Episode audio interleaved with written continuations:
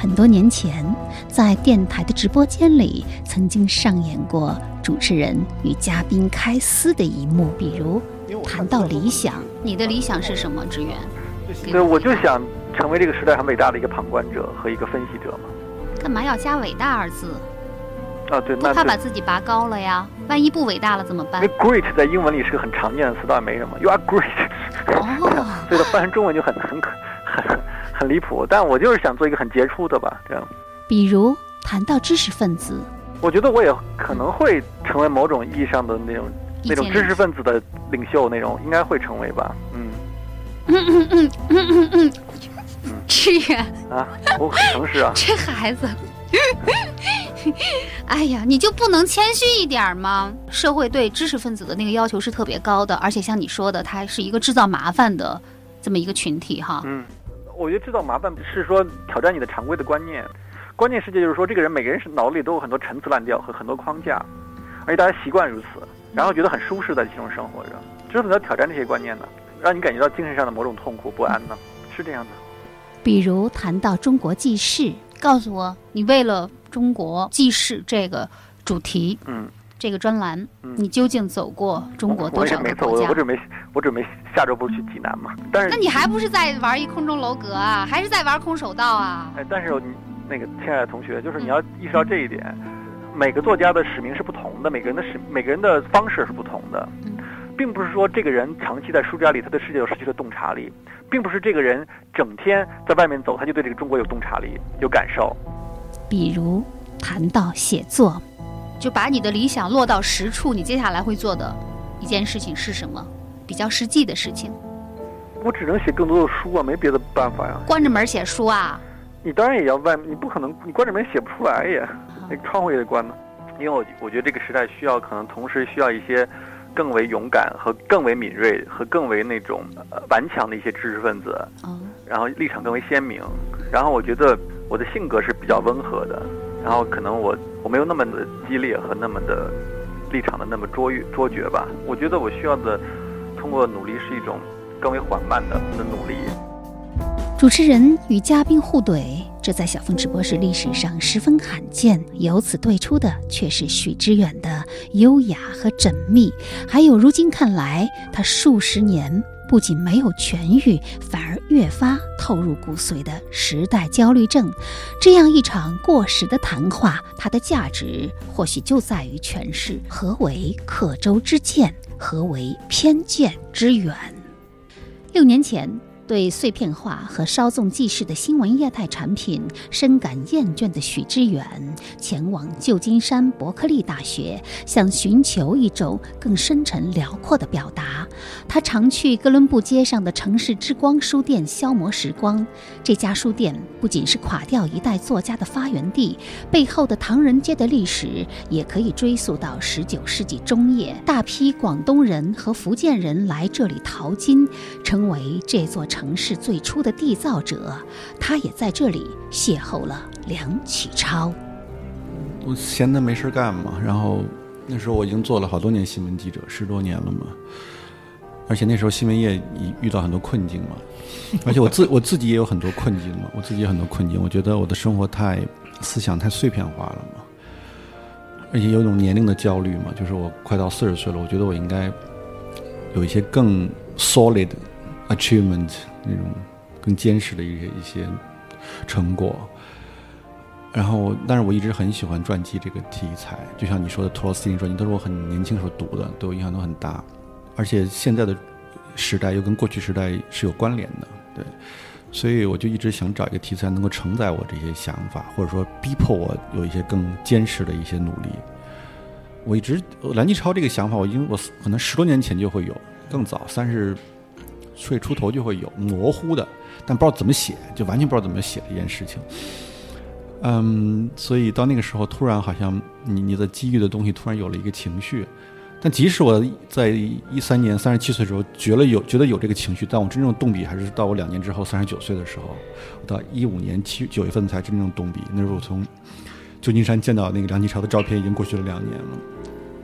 听众朋友，大家好，这里是小凤直播室。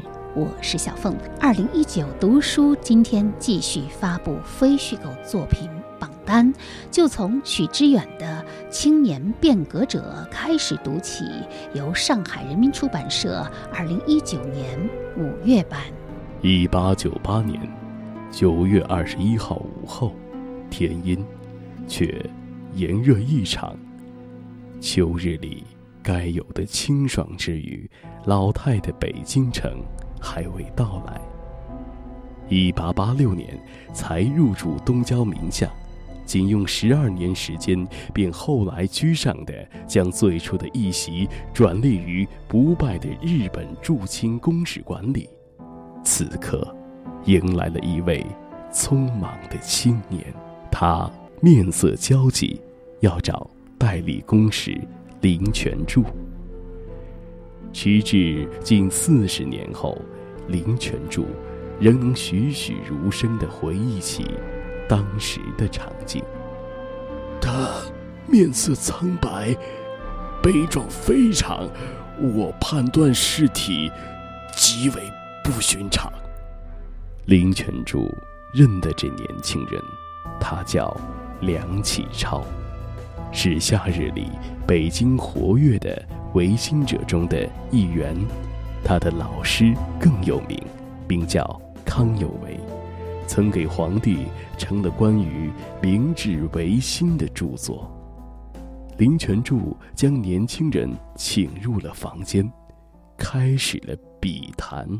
年轻人是要祈求日本出面救出皇帝和他的老师，而有关他本人的那句话，则更是让林泉柱深感震撼，以至于四十年后还能情绪饱满的。回想起来，他说：“我如果被捕，三天之内会被杀。”这个青年名字叫梁启超，当时只有二十五岁，可能。要再过上四五年或者五六年，青年在横滨、墨尔本或是温哥华拍下的一张照片，才会在他二百年诞辰时，被一位在书店里闲逛、消磨时间、以疏解忧郁、苦苦寻求转型的另一位青年思想者邂逅。他在为青年梁启超作下的传记中写道：“梁启超。”正盯着我看，他鼻正口阔，竖领白衬衫僵得笔挺，系一条窄领带，嘴角挂着一丝骄傲，眼神尤为坚定。终于，在二零一五年九月，在与书架上的梁启超注视了两年之后，许知远写下了第一行字，然后又用了三年的时间，将这次写作。变成了一桩彻头彻尾的苦役。这个旅程比想象的更为艰难。梁启超的作品以及他参与的政治社会转型的广度与深度，都令人望而生畏。个人与时代关系也难以把握。英国作家菲利普·圭拉达的警告始终在耳边回响。传记是一个非常明确的区域。北面的边界是历史，南面是小说，东方是讣告，西方则是沉闷。出于危急，最初的计划被拆解成三部曲。这一卷有关他的早年岁月，从出生到戊戌变法的失败，短短二十五年中。他从一个边陲之地熟读四书五经的少年，蜕变为将孔子改制与明治维新嫁接一处的年轻变革者。不管梁启超多么杰出，未来将怎样声誉卓著，此刻。仍是历史的配角，作为狂生康有为的主要助手出场。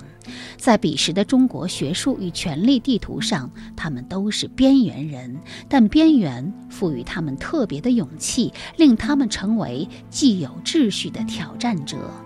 青年变革者正是梁启超传的第一部，从1873年一直写到1898年。不久前，Podcast 年度精选小凤直播室与年度新品忽左忽右联合播出特别节目。当许知远遇见梁启超，程延良和杨一与知远聊得很开心，完全没有当年小凤直播室的火药味儿。所以某种程度上，你也在梁启超身上寻找这种共鸣嘛，因为他也是个连续创业者嘛。对啊，他他连续创业者。当然是连续创业者，环保，他他他他要在这个时代肯定做 podcast，肯定做 You YouTuber 做直播的，做各种东西。嗯是他是新媒体浪潮，他做了《食物万国公报》《食物报》《青艺报》，当年的新媒体，全都是新媒体。对对，而且他会涉及到，比如说帮跟呃帮保皇党筹措经费，对，他是 fundraiser 嘛，他是众筹嘛。然后他的那些追随者比他更有点商业头脑，不像他搞这么这么多政治行为的人，比如说就变成了商务印书馆的创办人。啊，那商务印书馆在当时可不就跟现在的 BAT 差不多吗？是嗯，一个超级的企业。当时在上海的福州路上最大的两个公司是楼就是商务印书馆和中华书局。你刚一直提到了你在二零一三年的时候，你个人是陷入一种就是非常焦虑的状态。其实我很想知道，就那会儿的话，你的一个呃主要的一个职业或者身份是什么呢？因我为是我是 Berkeley 的访问学者，你是在那个阶段突然想找一件呃可以持续很多年的一个事业。我最初觉得它持续个三年就完了，它这个、啊。现在我觉得它会梁启超会持续十年，嗯，所以它就它它是个延展的过程，就像你就像你你陷入你的爱情或者友情，它它的最终的结果都是跟你想的不一样的。嗯嗯对，就是你无法预料到这个事情后来会有什么样的发展。对它它基本上是一种失控的状态，但是失控中又有一种喜悦嘛。OK，相比起梁启超，你可能你本人可能比他来说更保守，要保守很多。也不是，谭梁启超有他的那那一面的，嗯他的他拥抱新世界，但他的就学基础非常好。我们两个这么比也不合适，反正因为他是个超级的天才，对我这么比有点太，即使我内心暗暗想比，我也不能不好意思说出来。人物传记在很大程度上是写作者的情感投射。中国社科院研究员、历史学家马勇教授这样评价：许知远的人工传在知人论事、文字表达、价值认同上都达到了一种全新的境界。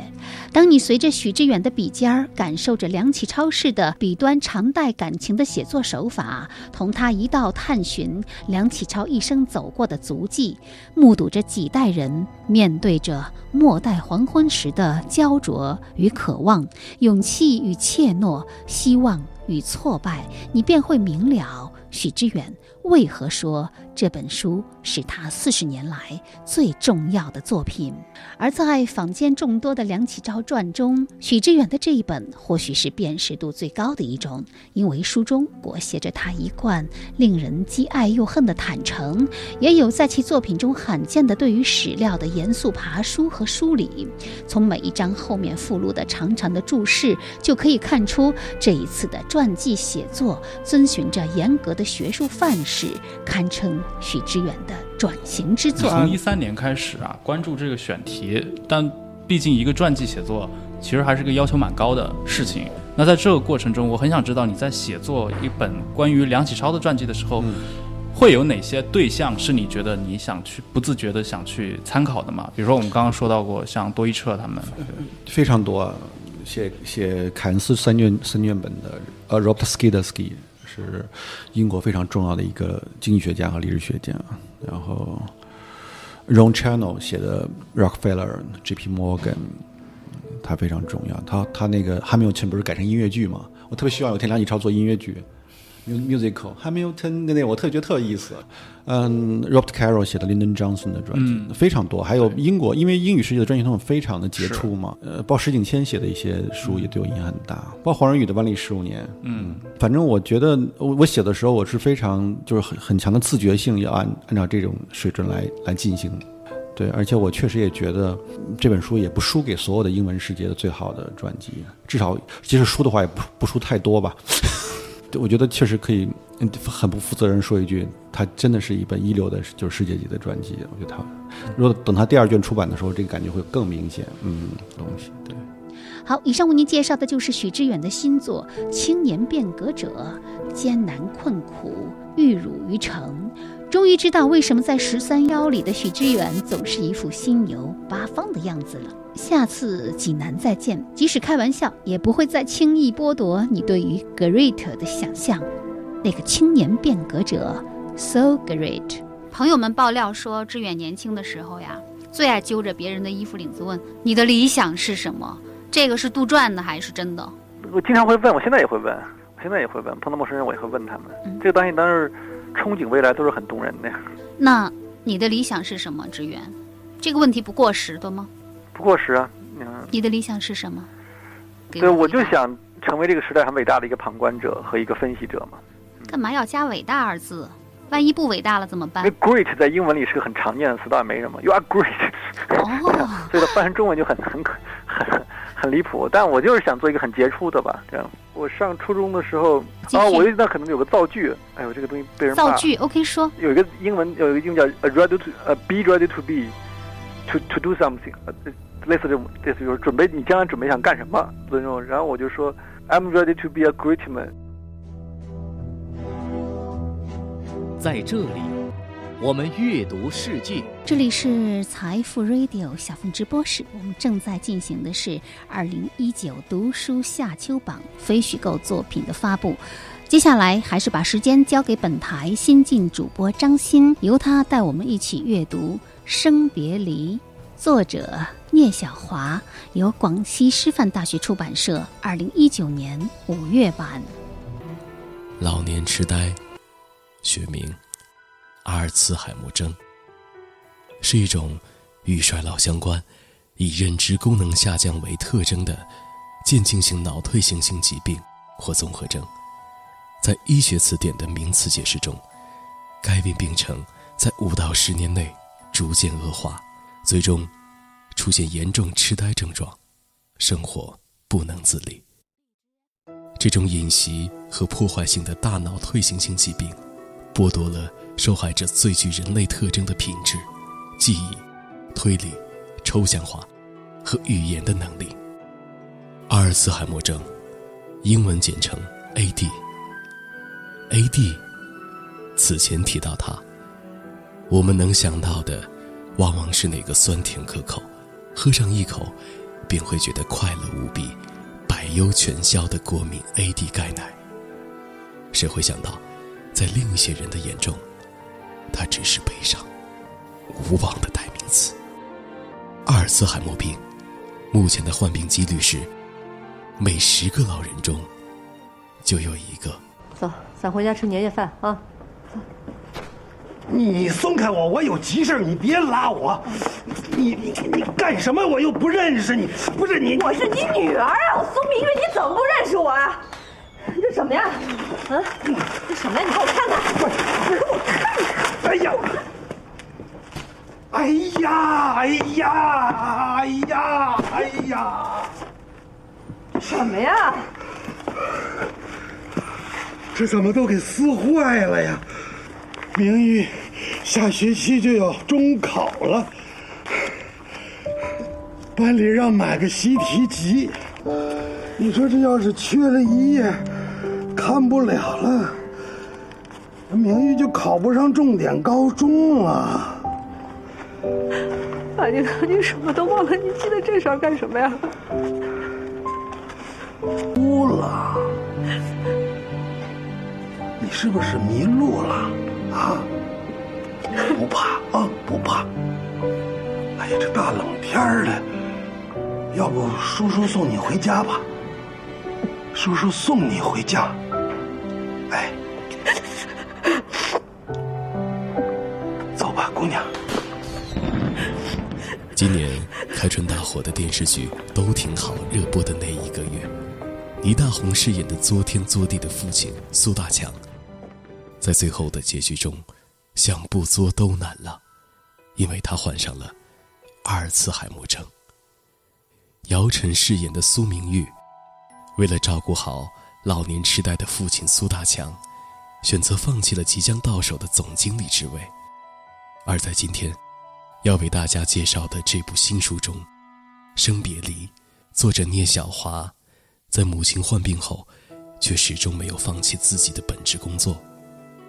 北青报刊发的，面对听众的提问，要不要放弃工作，专职陪伴母亲？聂小华给出的回答是：不要。如果失去了自己，那你也照顾不好母亲。你稍微拉开一点距离。去掌控这种局面，把事情处理好的可能性更大。聂小华，一九七七年毕业于北京外国语学院，多年从事国际交流工作。一九九零年中期到企业工作，退休后致力于社会公益，曾先后任京城企业协会、阿拉善 S E 生态协会秘书长等，曾以自身经历写下了《其实没有理想过》一书。生别离，副标题：陪伴母亲日记，二零一九年五月，由广西师范大学出版社出版。我叫聂小华，是《生别离》一书的作者。《生别离》这本书，其实是我陪伴母亲十五年的日记。早在两千零一年，我母亲患了阿尔茨海默病，俗称老年痴呆。那个时候，我们身边还很少有这样的病例，很多人也根本不知道世界上还有这样一种病。我最早知道这个病是上个世纪七十年代。日本女作家有机佐和子有一本书叫《恍惚的人》，在这本书里，我第一次了解到世界上还有一种摧毁人类脑神经的疾病。当时我还以为这种荒诞的事情离我们很遥远，也许只发生在日本那样的资本主义社会。我从来没有想到有一天它竟然就发生在我的身边。我不敢想象我的母亲。一位温文尔雅的女人，会像书中的恍惚的人那样，一天天的变得陌生、不可理喻，直到最后失去了做人的最基本的认知、记忆和生存能力。然而，在后来的十五年里，母亲的病一天天的发展着，残酷的现实一样接一样的接踵而至。最开始的那几年。每当发生了什么新的情况，我都会感到慌乱、无助、焦虑，甚至是绝望。这个时候，我就会提起笔，记下一段陪伴母亲日记，好像只有这样，才能拉开我和残酷现实之间的距离，以此来保持一点心灵上的平静。我没有想到，这种记录竟一直延续了十五年。所以，从这个意义上说，生别离。不是一本写出来的书，它是一笔一笔记下的现场的护理记录。那么，原本是一本护理日记，怎么就变成一本书了呢？阿尔茨海默病是一个随着年龄增长而高发的老年性疾病，在母亲生病的最后几年，随着中国进入老年社会，这种病也开始变得随处可见了。你老年痴呆呀？这句话甚至变成人们嘲弄他人或者自嘲时的一句常用语。但是，人们了解这种病到底有多少呢？当疾病来袭时，他们知道如何面对、如何处理吗？这些年，身边也有一些朋友，他们的父母也得了这种病，和我当初一样，他们也会感到焦虑，甚至愤怒。我们在一起时。我就会把记录中的母亲日记拿给他们看，没有想到，这样的交流竟让他们从看护病人的痛苦中释然，给了他们坚持下去的力量。从中我感悟到，阿尔茨海默病的病患和家人，是多么的需要社会和他人的理解、支持和尊重啊！这也是后来促使我下决心把这个笔记出版成书的原因。这是作者。聂小华对新书的口述，没有什么比当事人本人亲自讲解更为动听的了。十五年，好多人一听这个，第一反应便会将聂小华称作孝女。对此，聂小华却更想把它归为一种亲情、本能，或者是责任。在北青报刊发的他的采访中，他说：“其实亲情吧。”它是一种血脉的东西，完全没有了对事情好转的期待之后，剩下的就是一种关爱。那种关爱，并不是给你造成多大的压力和负担，也不需要你咬牙坚持什么，因为你也没做什么呀，不就是在很简单的尽你这一点点责任吗？算了，我不管，放弃，这是绝对不可能有的。不存在放弃这种选择，因为她是母亲。你不管她，谁管她？中国作家协会副主席陈建功曾在当当网评论说：“这不是一个孝女的故事。”那作为聂小华的好友，也是本书处于手稿阶段的第一批读者，他还评论说：“女儿用了十五年的忙碌与祈祷，和母亲一起抗击阿尔茨海默症的紧逼，甘苦中的隐忍，忙碌中的焦虑，真切而感人。生命的叹息，人生的哲思，与不离不弃的爱心与责任相融汇。”著名文化学者王克明曾在新浪读书评价说：“孝是一种外在的标准，聂小华已经把百善孝为先，实践为百善爱为先。”今天接父亲出院，离开前先去看看母亲。母亲坐在沙发上，我一进屋，他便说：“来了一个老太太。”我笑了，他也笑了。我问：“我是谁？”他说：“我不管你是谁。”我明白，此时他说不出我是谁。每当他没有答案时，便会这样机警的回答：“我漂亮吗？”我问：“你不漂亮。”他回答的很干脆。父亲出院前，也来看母亲。母亲说：“你你你你走吧，不用管我，我这儿挺好的，有吃有喝的，什么都不缺，你不用惦记。”母亲说的多好啊，一点也不像一个阿尔茨海默症的病人。人的大脑是多么的不可思议，不知哪一根神经回路发挥了作用，母亲会表现出这样间断性的情形。母亲也想出院。但是她还在发低烧，医生说需要继续留院观察治疗。回家安顿好父亲，本应马上去上班，不知为什么，我眼前浮起了母亲送别时我们的依恋的目光，心有不忍，便又返身回到医院，在住院部的楼道里，我看到了。让人心酸的一幕。时至中午，护工步履匆匆的要去食堂打饭，母亲目色慌张、寸步不离的紧随其后，那神态，就像是一个犯错误、生怕被父母遗弃的孩子。我的心阵阵抽紧，家人不在身边，母亲是那样的无助。可怜，我快步上前，一把拉住了母亲。娘啊！这是生别离中的一段文字。陈建功先生说，聂小华的文字看似一种沉静的陈述，但却有巨大的内在力量，颇有不注一字，尽得风流的意思。有些作家使劲儿使太大了，想着要把感情表足，不知道含蓄。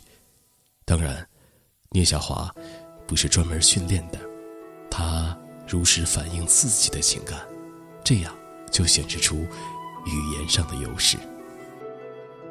作为中国版《恍惚的人》，《生别离》却不是一部虚构小说，而是作者十五年间。陪伴身患阿尔茨海默症的母亲的真实记录，文笔流畅，叙述质朴，没有刻意煽情，但因其真实真切的细节，常能让人感同身受，潸然泪下。他不仅提供了面对阿尔茨海默症的常识，展示了全部的心路历程，以及能对读者有所注意，同时从这本书里。我们也能看到渐渐老去的父母，看到终将老去的我们，每一个人。小凤直播室二零一九年读书春夏榜非虚构作品之《生别离》作者聂小华倾情推荐。You needn't lower your head before Caesar. I never did. But if he were here, I'd be happy to. I am Caesar. 公元前三十年盛夏八月的一天，古埃及的最后一任女法老，人称埃及艳后的克里奥帕特拉七世，用一条藏在水果篮子里的毒蛇咬破手指以自杀，从而避免了被征服者吴大维将其押回罗马的未知命运。Look at me. If I go with you to Rome, would you permit my son to rule Egypt? And his sons? And theirs? I will do everything I can. Do I have your word as a Roman emperor and God? 埃及艳后所在的托勒密王朝，正是凯撒统治罗马共和国的末期。这个才貌出众、聪颖机智的女人，先后成为凯撒大帝和他的继任者安东尼的情人，最后却死在凯撒的养子屋大维的手中。屋大维满足了他临死之前的要求，把他和安东尼埋葬在了一起。Strangely awake I feel, as if living had been just a long dream. Someone else's dream. Now finished at last. Antony. 然而，埃及艳后结束的不仅仅是自己的生命，有着四千年辉煌的古埃及文明也随之消失在这个世界上。从此以后，埃及成了罗马帝国的一个行省，直到五世纪西罗马帝国的灭亡。What is it? My one wish, which I implore you to grant, is to be buried at the side of Antony and to remain there until all things end. 二零一九读书夏秋榜非虚构类作品《埃及四千年：主宰世界进程的伟大文明》，作者英国乔安·弗莱彻，翻译杨凌峰，由浙江文艺出版社二零一九年三月版。 Ancient Egypt. One of the most fascinating civilizations on Earth. While the magnificent temples and tombs of the pharaohs can tell us one story, I'm interested in another the story of ordinary people, the real Egyptians. 这是 BBC 于二零一四年推出的古埃及历史纪录片《帝王谷》里的生与死的片段，讲述人是英国古埃及研究的权威《埃及四千年》的作者乔安·弗莱彻。埃及，世界上最古老也最神秘的文明之一，其公元前的历史已经长达四千年。当世界上其他地区的部落联盟还在混战不休时，埃及已经诞生了真正意义上的国家，实现了政治统一，并且已经开始建造高达百米的金字塔。然而，在公元前三十年，当世界其他地区的文明，比如古中华、古印度、古希腊、古罗马，相继进入成熟期之后，古埃及的最后一个王朝——托勒密王朝，却随着埃及艳后的自杀戛然而止。埃及四千年的文明史也散落成一个个碎片，给后人留下了无数的谜团。在全世界范围内，系统讲述古埃及文明史的著作数量并不多。英国古埃及专家乔安·弗莱彻的这部《埃及四千年》则被称为是破解四千年古埃及王朝兴衰秘密的里程碑式的巨作。在亚历山大，托勒密十二世被人们称为吹笛者，他的音乐才华在希腊人中也大受仰慕和追捧。因为所有的斯巴达人都学起了吹笛子，连最高贵的雅典人也一样。公元前五十二年五月，一场盛大的典礼上，已经五旬过半的吹笛者将自己时年十六岁的女儿克利奥帕特拉七世立为联合统治者，为她戴上了马其顿的王冠。按照吹笛者提早立下的遗嘱，在他死后，他的大儿子托勒密十三世将与女儿。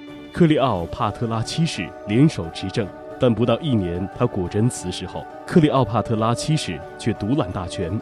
他决意保持国家的独立，拒绝接受罗马的干涉，也反对那些已经控制了他的弟弟的权势强大的希腊朝臣。但他必须足够强大才行，因为克利奥帕特拉七世，与其说是晋升登上了王座，勿宁说是向下走进了蛇坑。那是一座满是恶意与混乱的疯人院。他通常是把头发挽成一个圆发髻的模样。根据罗马艺术家给他画过的一幅肖像，他甚至可能是一头红发。尽管如此，埃及神庙的壁画场景中，克利奥帕特拉七世还是被刻画为传统的造型，戴着那种长假发。过去三千年来，埃及的女神和女性统治者都是这样的发型。这是《埃及四千年》一书最后一章，埃及艳后克里奥帕特拉七世正式成为女王时的画面描写，读来有种静水深流之感。Welcome to Deir el Medina, or as the people who used to live here three and a half thousand years ago used to call it, Pardemi, which simply means the village. 在数量众多的以古埃及考古为题材的纪录片当中，乔安·弗莱彻的这部《帝王谷的生与死》堪称是别出心裁的一部。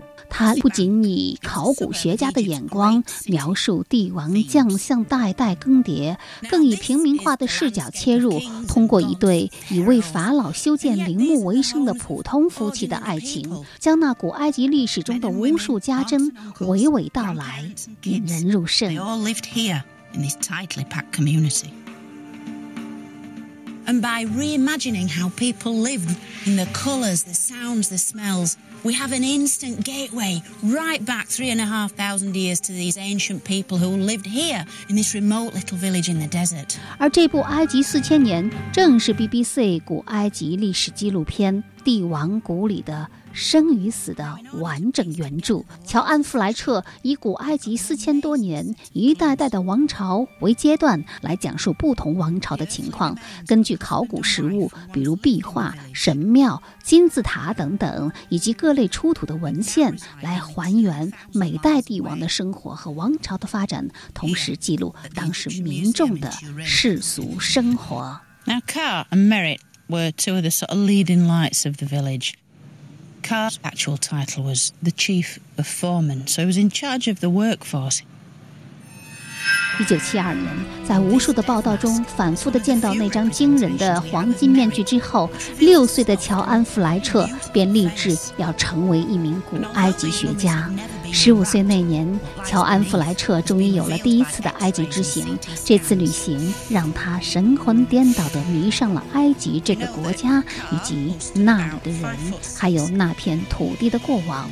从本科开始，乔安·弗莱彻便主攻世界木乃伊研究与丧葬考古学。对于埃及，他著有九本相关著作，为 BBC 历史网站提供专稿。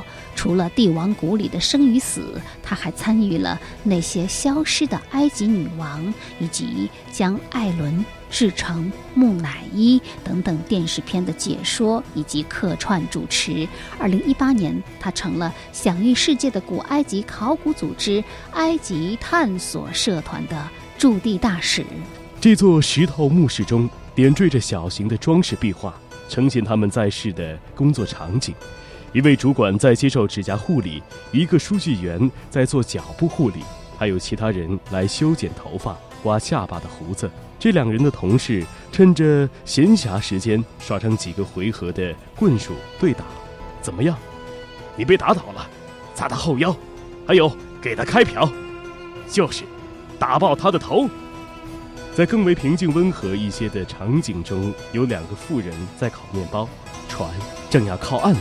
好，这是书中第九章《太阳神的统治》中的一节片段，文字平实亲切，读来仿若亲临历史现场。作为西方研究古埃及的权威之作，在《埃及四千年》中，弗莱彻突破了原有定义的框架，将时间向前推移，从埃及创世纪起源的传说，一直讲到了公元前三十年，他被罗马征服、吞没。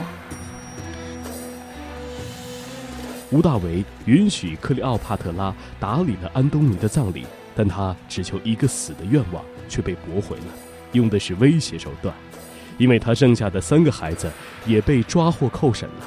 屋大维要让他们全活着带回罗马，在他凯旋礼上亮相，那将是一段历史中一连串事件的辉煌巅峰时刻。克里奥帕特拉假装合作，以便赢得时间。他退回到自己的私人生活区，给乌大维写信，要求能与安东尼葬在一起。他心里清楚，自己必须赶快行动。一旦对方看到他的信，他就没有机会了。他把所有的手下人都支开，只留下了侍女伊拉斯和卡密斯。至于接下来所发生的事，古代文献也承认，到底发生了什么，谁也不知道。众所周知的传说是，他借毒蛇自杀了，正如那首度向公众展示的讽刺漫画般的模拟形象所表现的那样，长蛇盘绕他双臂的雕像。但这种见解暗示克里奥帕特拉让角魁咬死了，很不靠谱，很不可信。因为根据他自己的研究中所了解到的，角魁这种北非毒蛇的毒效。会在死前引发呕吐和大小便失禁，这对他自我了结的终极计划完全不合适。弗莱彻平静地描述着埃及艳后最后的时光。他指出，那条蛇应该是眼镜蛇，仿若一场极深沉的自然睡眠。但另一个可能。是他用一根中空的发簪装了毒药，而他的头发就盘旋在上面。按照征服者罗马的习俗，一位已婚女性那挽起来的盘发被认为是高贵圣洁，绝不可以侵犯亵渎的。乌大维最大最炫的猎物，很有可能是被一根发簪夺走了。At the moment, I am very tired and would like to rest. If you will leave me now. Do I have your word that you will not harm yourself in any way? I swear it. On the life of my son.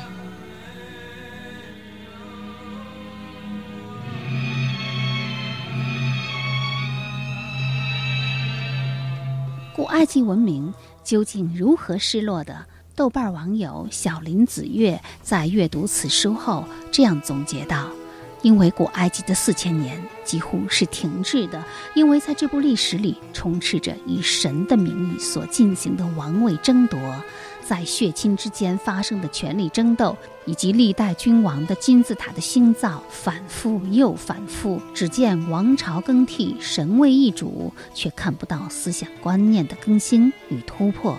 于是。”一个伟大的文明就这样失落了。其实，古埃及人是有理由骄傲的，正如该书的副标题主宰世界历史进程所暗示的那样。他们早早便开始以外交和武力并举的手段建立政治秩序，他们发展起相对进步的物质文明，甚至很早就实现了远途贸易。他们的文字、建筑、宗教礼仪都走在前列，赋予后人的文化财富也是不计其数。然而，他们也衰败的彻底，世所罕见。Taste of these, they say, is sharp, swiftly over. How strangely awake I feel. As if living had been just a long dream. Someone else's dream. Now finished at last.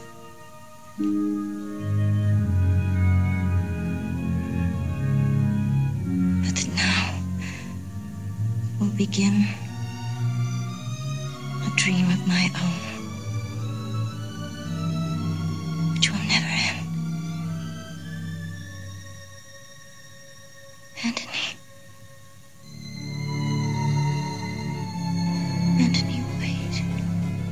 以上为您介绍的就是《埃及四千年》，这是目前国内首部完整讲解古埃及历史的权威之作。您正在收听的是小凤直播室读书榜。财富 Radio 小凤直播室二零一九读书夏秋榜。接下来，让我们把时间交给本台新晋主播张欣，由他带我们阅读《坏血》，作者美国约翰·卡雷鲁，由北京联合出版公司二零一九年四月版翻译程启红。总有些愿景会最终演化成不堪的谎言，也总有些荒唐的骗术脱胎于曾经真实的梦想。这是一个有关医疗保健产品的创业故事，而它之所以可以产生如此大的反响，是因为这个故事的主角伊丽莎白·霍姆斯以及他的公司曾一度辉煌硅谷。The ideas incorporated into products. Sure. You, you have to be on version 10 by the time anybody else is on version 1. Yes. And and that's that's what our whole business is about. So So you're paranoid. we And you try have to be. Yeah. We want to be the most paranoid people on the planet. Absolutely. Yeah. For last two years, a year and a half, we come under attack, you know, from outside and 二零零六年十一月十七号， 蒂姆·坎普有好消息带给他的团队。这位前 IBM 高管在希拉洛斯一家拥有尖端血液检测系统的创业公司，负责生物信息技术。该公司刚刚成为一家制药企业，做完它的大型现场展示处女秀。二十二岁的创始人伊丽莎白·霍姆斯飞到瑞士，向欧洲医药巨头诺华公司的高管们展示其系统的功能。I have a closet that has a very large number of the exact same set of clothes, and every single day I put the same thing on, and I don't have to think about it. 二零一四年，伊丽莎白·霍姆斯所创立的企业希拉洛斯，由于其革命性的血液检测技术，在一滴血上进行两百多项专业检测，在短短十年间，成长为硅谷最具商业价值的独角兽公司。伊丽莎白·霍姆斯本人更是跻身全美四百大富豪榜，入选《时代》杂志影响全球的百大人物，一跃成为硅谷第一位亿万女性创业家。希拉洛斯的身后隐藏着是豪华阵容的董事会成员，美国前国务卿乔治·舒尔茨、亨利·基辛格、媒体大亨鲁伯特·默多克、甲骨文创始人拉里·埃里森、传奇创投家唐纳德·卢卡斯等。就在人们期待着希拉洛斯成为下一个苹果或者是谷歌时，一个真相逐渐显现：希拉洛斯所声称的革命技术是假的。这个商业神话内核只有一个，那就是谎言。 in her, I would leave the tiled world thinking, oh man, sinking ship. And I would go have one conversation with Elizabeth. Theranos was founded with the goal of creating more actionable experience. If you can begin to understand your body, And I would be so motivated to go back and work. And I felt like I was changing the world again. And I would go back into the tile world and I would go, wait, what just, what just happened? You want it to be true so badly. And even for me, I was working with these devices every single day and she could still kind of convince me. When I think back on those conversations, I just think like, how, how did she do that? you kind of start to believe that maybe you're the one who's crazy, right? Because everyone else thinks this woman's great, and everyone else wants to throw money at her, wants to be on board with this, and wants to be a part of it. I mean, at the time, she was this like iconic figure, this woman in tech who was like revolutionizing everything as this like Steve Jobs imitation. Sometimes you have to think maybe you're wrong.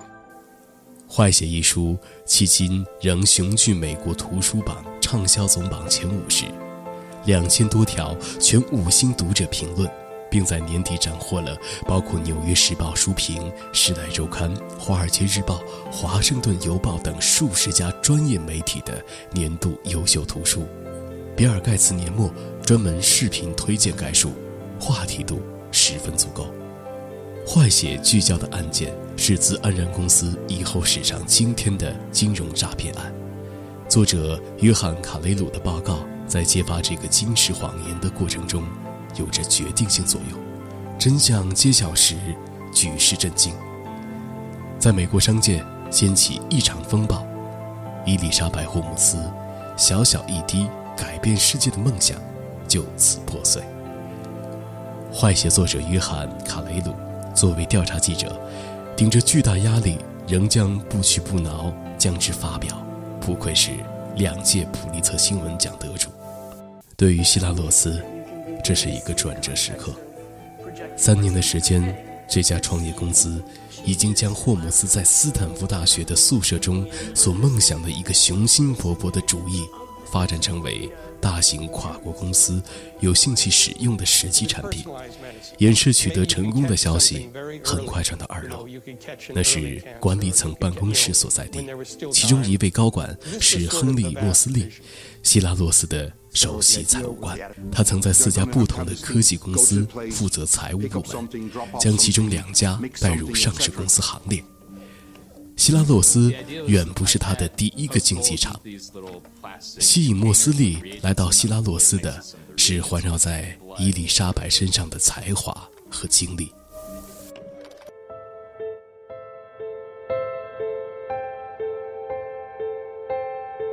一场价值近百亿美元的骗局如何被精心打造？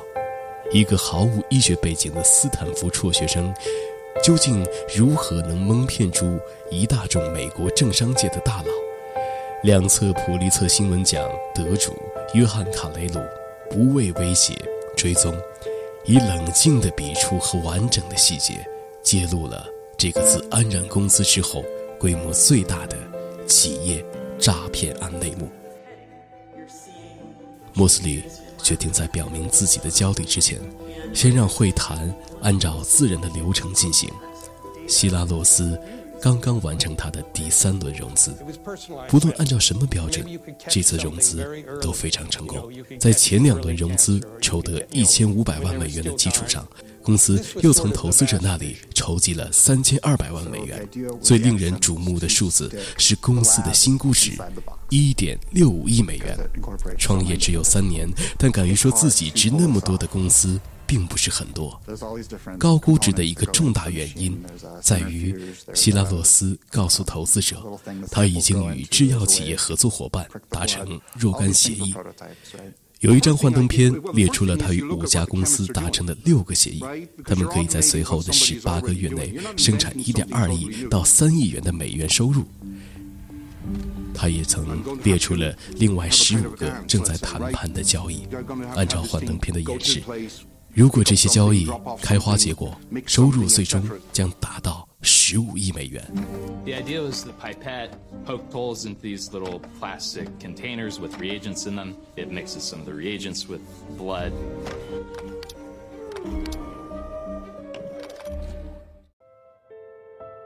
正如《坏血》一书的翻译者程启宏所说，伊丽莎白和希拉洛斯的故事，足可以当做一部传奇来阅读。其迅速崛起，以及随后从神坛坠落，前后不过两三年的时间，可谓其兴也勃，其败也忽。他的崛起有其个人的特质作用，更迎合了大众对时代创业英雄的想象。硅谷除了史蒂夫·乔布斯，除了拉里·佩奇和谢尔盖·布林，还有马克·扎克伯格，缺的是这样一位白手起家的女性创业者形象。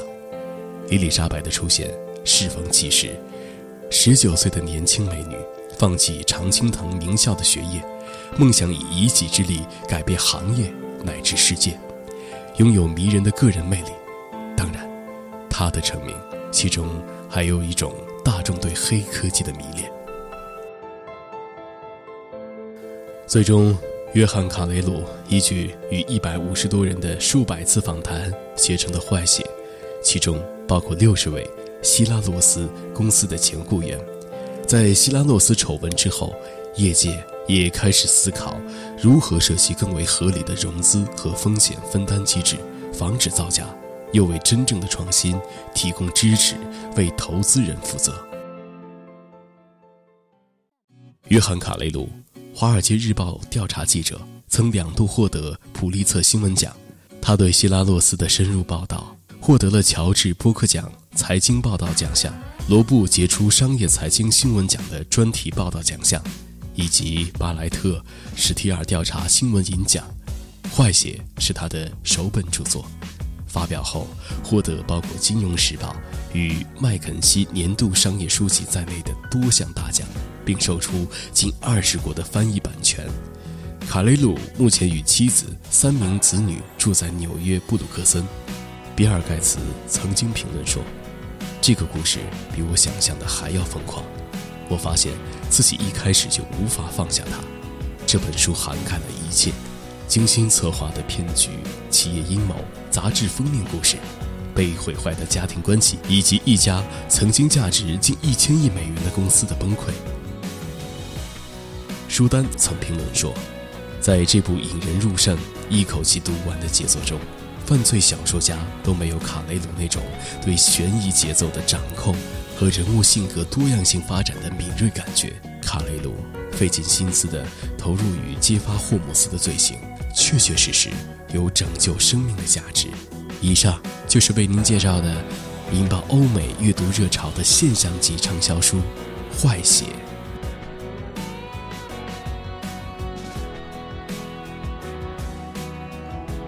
好，听众朋友，这一期小凤直播室读书榜就进行到这里。主持人小凤代表节目特约编辑桂圆、新晋主播张欣以及节目总监王尚共同感谢您的收听，也欢迎您关注本人新浪微博“小凤丢手绢”以及微信公众号“凤 radio 小凤直播室”。